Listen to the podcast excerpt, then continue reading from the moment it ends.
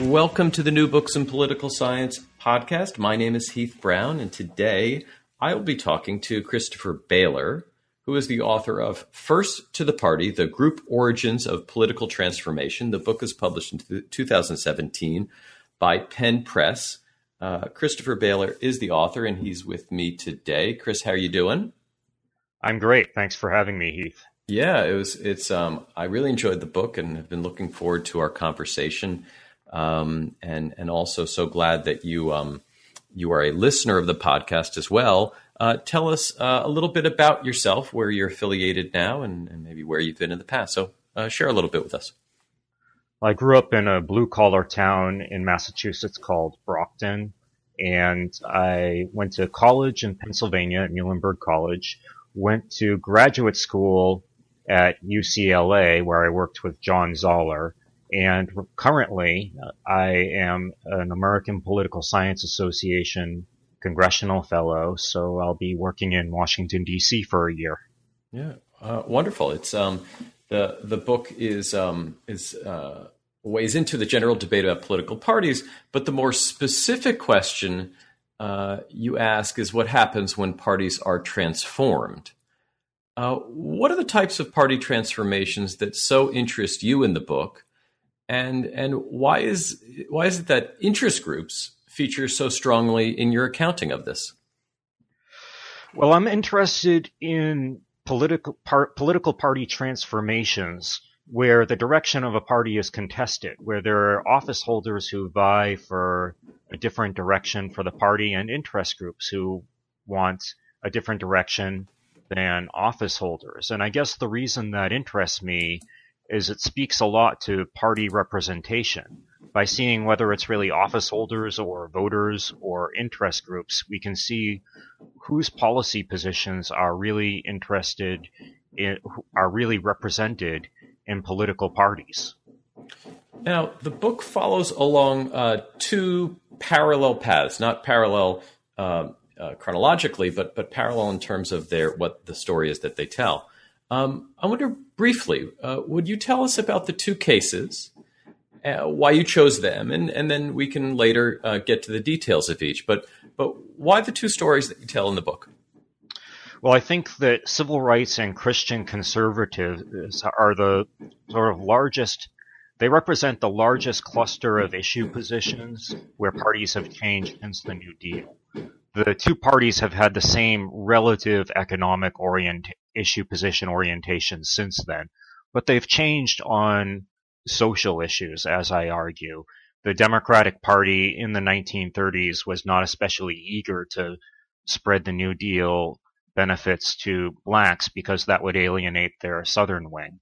And then in the 1970s, the Republican Party office holders really did not see the potential of the Christian right. And it was a group of people who had different socioeconomic and religious backgrounds, and they weren't really welcome to eager well to have a new group in the party that might upset the existing relationships that office holders had with their constituents and interest groups. So I view them as really the the momentous changes since the New Deal.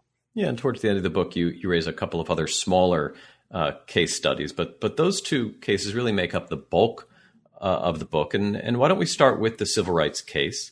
You allude kind of briefly here to to the timing of this, but how far back do you go to tell the story of the transformation of the Demo- Democratic Party as it relates to civil rights, and and why start at that point and and not at another point? Well, I do briefly go into civil rights in the early 20th century to explain the origins of the NAACP, which I view as the most prestigious voice of civil rights in the 1940s and probably the most influential of the civil rights groups that were active in party coalitions. And I, I start before the New Deal just to show that civil rights groups were being ignored by both major parties, and this led them to look for strategies to get more access to politics.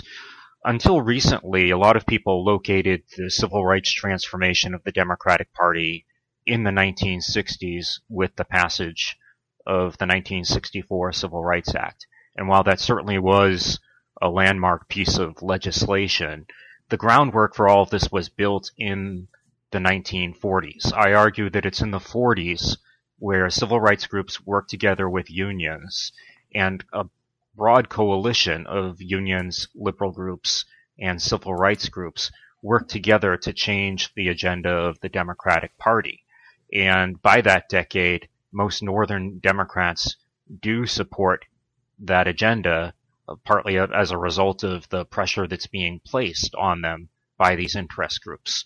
And it's the interest groups who manage to pass an ambitious civil rights plank in 19, the 1948 convention against the wishes of a sitting Democratic president, the Democratic majority leaders in both the House and the Senate, and the Democratic Party chair at the time. Now, what is it that the NAACP, the, the interest group that you argue is, is the most uh, influential during this period, what are they doing that, that either other interest groups are not doing or, or that other groups are not doing maybe in the same effective way? So, why does the NAACP, why are they able to uh, transform the party uh, in a way that uh, it, it hadn't been transformed prior to? So, talk a little bit about strategies and tactics. Well, what they do is they form a constructive relationship with the CIO, the Congress of Industrial Organizations, which by the 40s was becoming a juggernaut in the Democratic Party.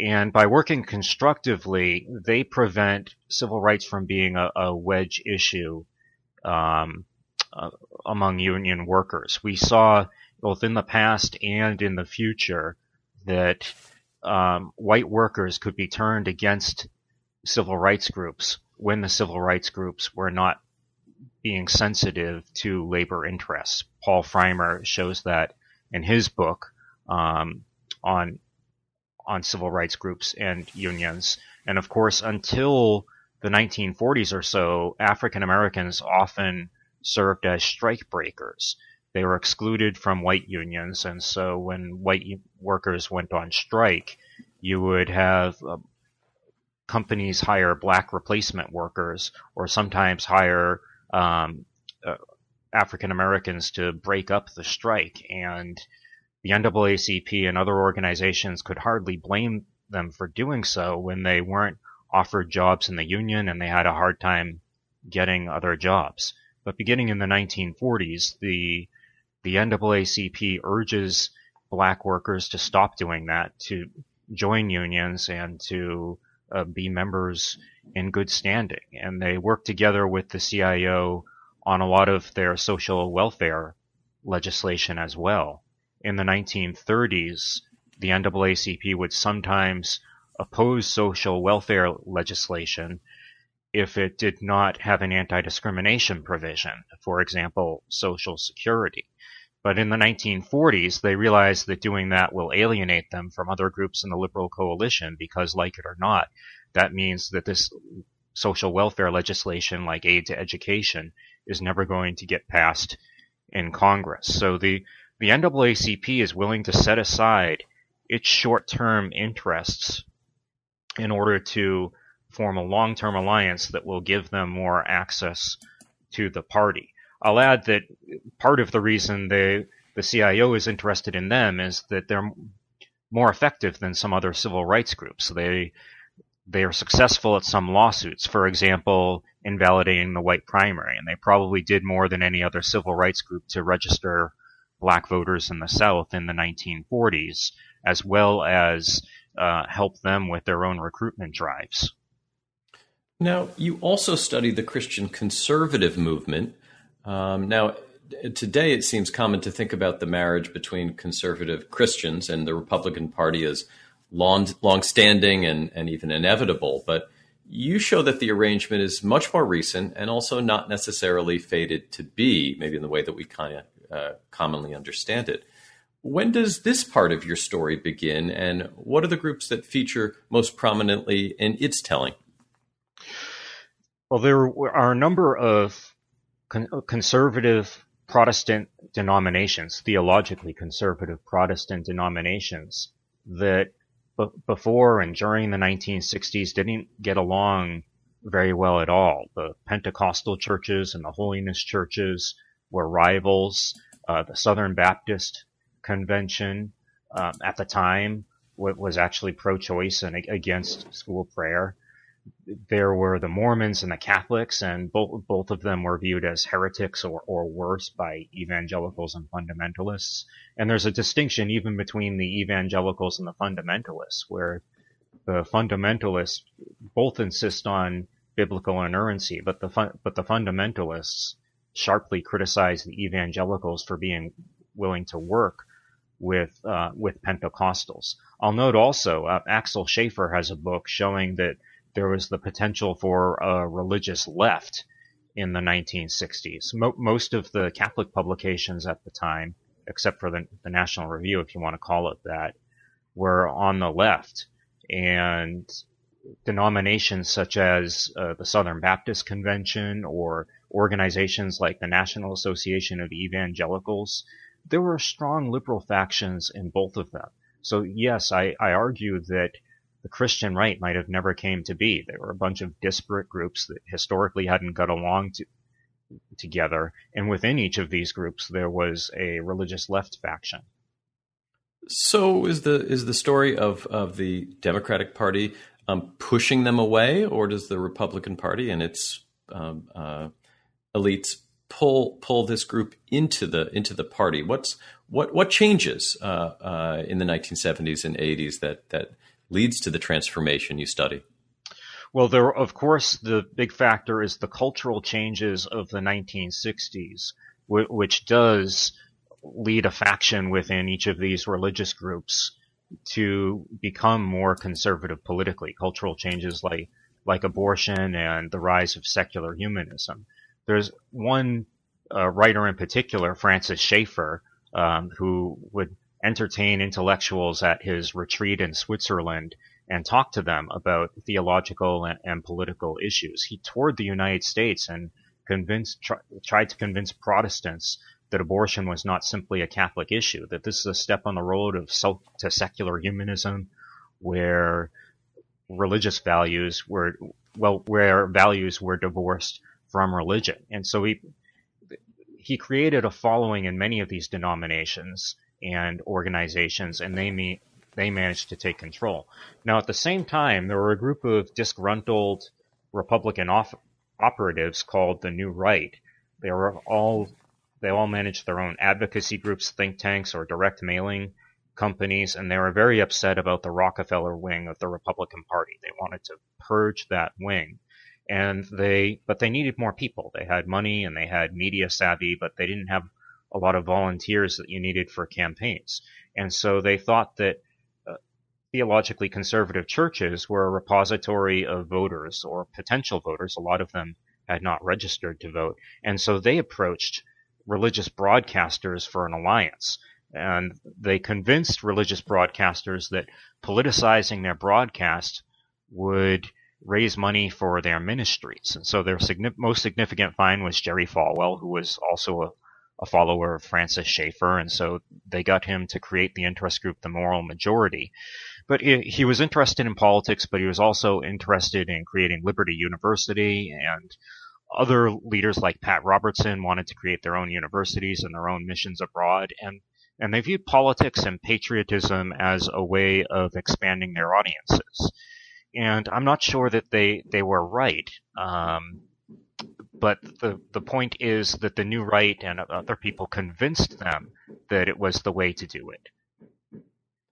And and so um, you write towards towards the end of the book, and I'll quote: "The differences between civil rights and cultural conservatives was more one of technique than one of substance."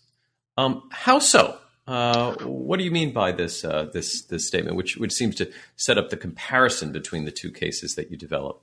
So so far, we've been talking, focusing on one claim of the book, which is that groups need to work together in a coalition to change a political party, and we've been talking about the origins of that of these coalitions. Another claim of the book is that the way that they change parties is becoming is by becoming active in party nominations.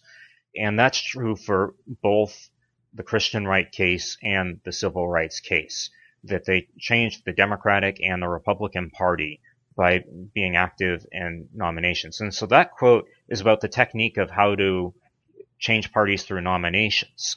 It is about the, the civil rights coalition, including the, the CIO, had to become active in party conventions. This was pre McGovern Fraser at a time when delegates at conventions selected party nominees and platforms. And so that's how the CIO and the NAACP and their allies changed the Democratic Party at the time.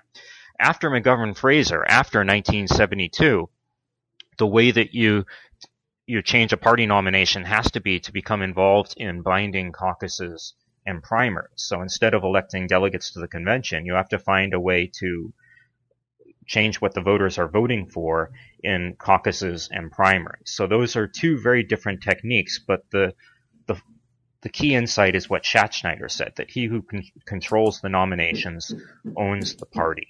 That whatever mechanism the party uses to nominate, these outside groups need to master that mechanism in order to take the party in a new direction. Now, this book is is in many ways in conversation with the seminal book, uh, "The Party Decides." I wonder if you could talk a little bit about uh, how complementary your argument and your findings are with with the thesis of that book, and and where the differences appear. What where where the difference in focusing here on uh, the group origins of of uh, political parties might differ from the conclusions they reach. Sure. So the party decides and First to the Party are very much alike in attributing party change to the politics of nominations.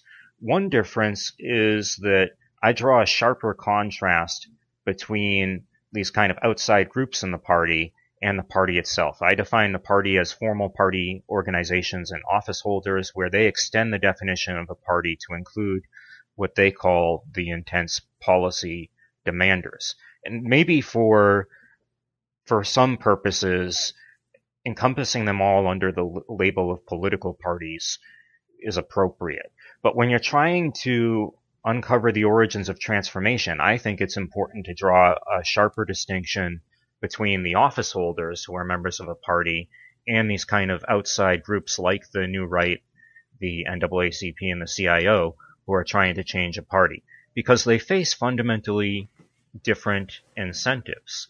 Uh, the politicians generally want to get as many votes as possible, which means that if there are two factions competing for the direction of a party, they want to straddle them as much as they can to try to keep them all under the same umbrella.